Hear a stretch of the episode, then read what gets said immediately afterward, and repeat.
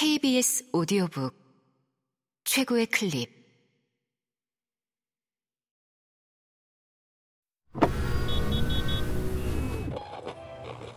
KBS 오디오북.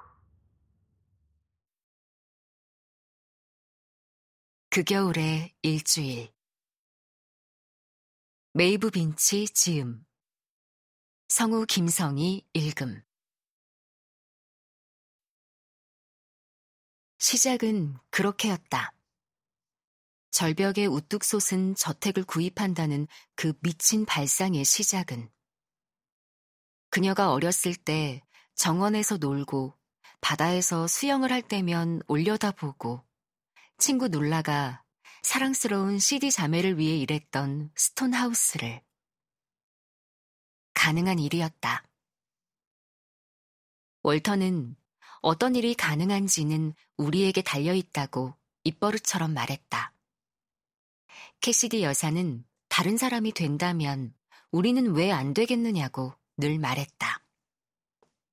미스 퀸이는 그것이 sliced bread 이후로 가장 좋은 생각이라고 했다. 저는 집값을 다른 사람들만큼 많이 드릴 수는 없을 거예요. 치키가 말했다. 이만큼 살았는데 돈이 왜 필요하겠니? 미스 퀸이가 말했다. 여기를 떠난 지 너무 오래됐어요. 너는 꼭 돌아와야 해. 이 주변을 돌아다니는 걸 좋아하잖아. 그러면서 활기도 되찾았고. 여기는 햇볕도 좋고, 하늘은 시시각각 변해. 뉴욕으로 돌아가 봤자 그동안 그렇게 잘 해주던 남편이 없어졌으니 얼마나 외롭겠니.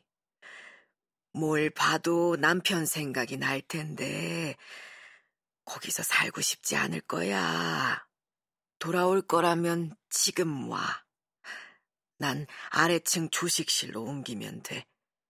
낡은 계단을 오르내리기가 이제 힘들기도 하고.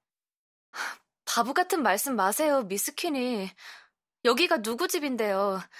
제가 여기에 들어와 살다니요. 게다가 이렇게 큰 집을 저 혼자 어떻게 감당해요? 호텔로 만들면 되지 않겠니? 미스 퀸이의 생각은 확고했다.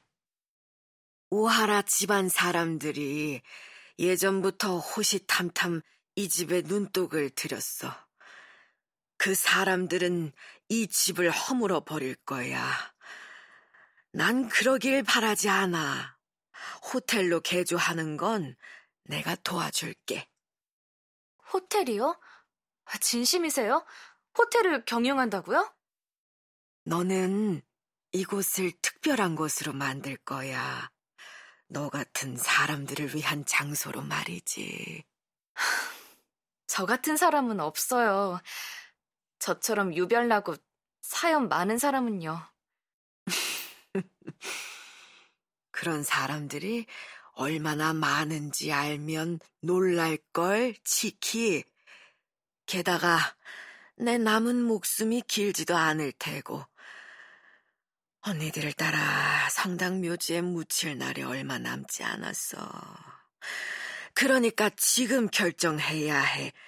그래야 우리가 스톤하우스를 다시 아름답게 만들 계획을 세울 수 있을 테니까. 치키는 말이 없었다. 내가 저 세상으로 가기 전에 네가 돌아오면 정말 좋겠구나. 나도 그 일에 동참할 수 있다면 정말 기쁠 거야. 퀸이가 간곡히 부탁했다. 그들은 스톤하우스의 부엌 식탁에 앉아 그 문제를 진지하게 논의했다.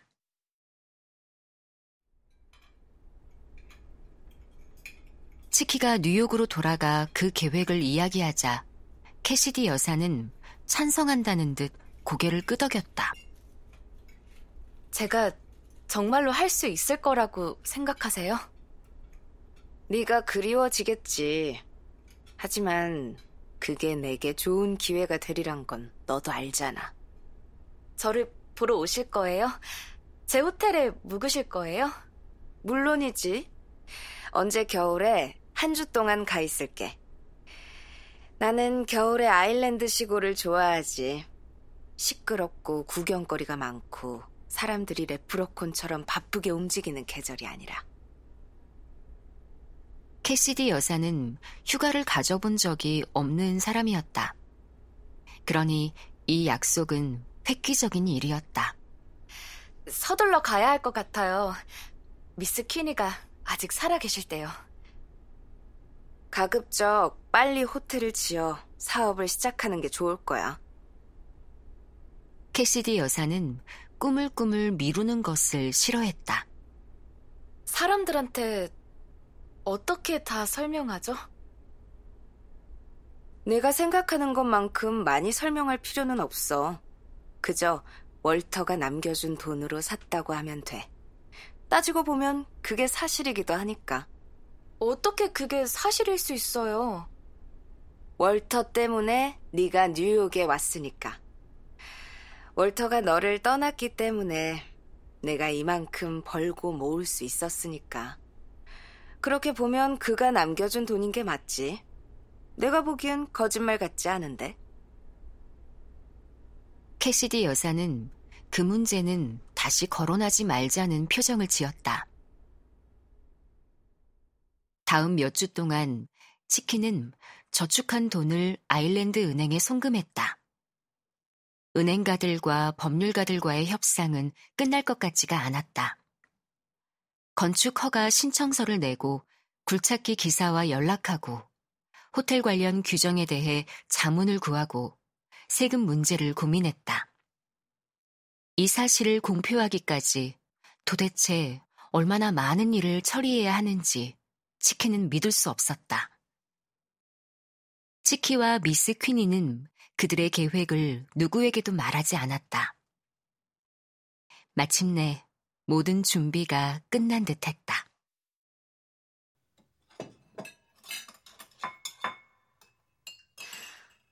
더는 미룰 수 없겠어요. 치킨은 저녁을 먹은 뒤 식탁을 치우면서 캐시디 여사에게 말했다. 마음이 아프지만 내일 떠나도록 해. 내일이요? 미스 퀸이도 더는 기다릴 수 없을 테고 너도 때를 봐서 식구들한테 말해야지. 그 소식이 다른 사람들을 통해 알려지기 전에 내가 직접 말해. 그 편이 더 나아.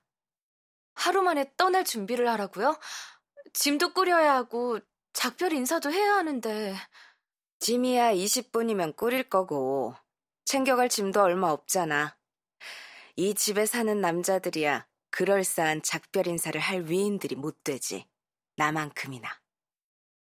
제가 그 일을 하겠다고 나서다니 머리가 어떻게 됐나 봐요, 캐시디 아주머니. 아니, 치키. 그 일을 하지 않는다면 머리가 어떻게 된 거지. 너는 기회를 잡는데 늘 선수였잖아. 월터 스타를 따라오는 기회는 안 잡는 게 더 좋았을 거예요. 치키가 후회하며 말했다. 과연 그럴까? 너는 편물 공장에서 승진을 했겠지. 미친 농부와 결혼해 자식 여섯을 낳았을 테고, 그 애들 직장을 찾아주려고 애를 써야 했을 거야. 나는 네 결정이 훌륭했다고 생각해. 너는 결단을 내리고 일자리를 달라고 나를 찾아왔어. 20년 동안 우리는 잘 지냈고, 그렇지? 네가 여기 뉴욕으로 온 건 잘한 일이었어. 이제 고향에 돌아가면 그 근방에서 가장 큰 저택의 주인이 될 테고. 지금까지 네가 걸어온 길에서 뭐가 잘못됐는지 모르겠구나. 사랑해요, 아주머니. 치키가 말했다. 내가 그런 말을 다 하는 걸 보니 켈트의 안개와 황혼으로 돌아갈 때가 된 모양이다. 말은 그렇게 해도 캐시디 여사의 표정은 평소보다 한결 부드러워져 있었다.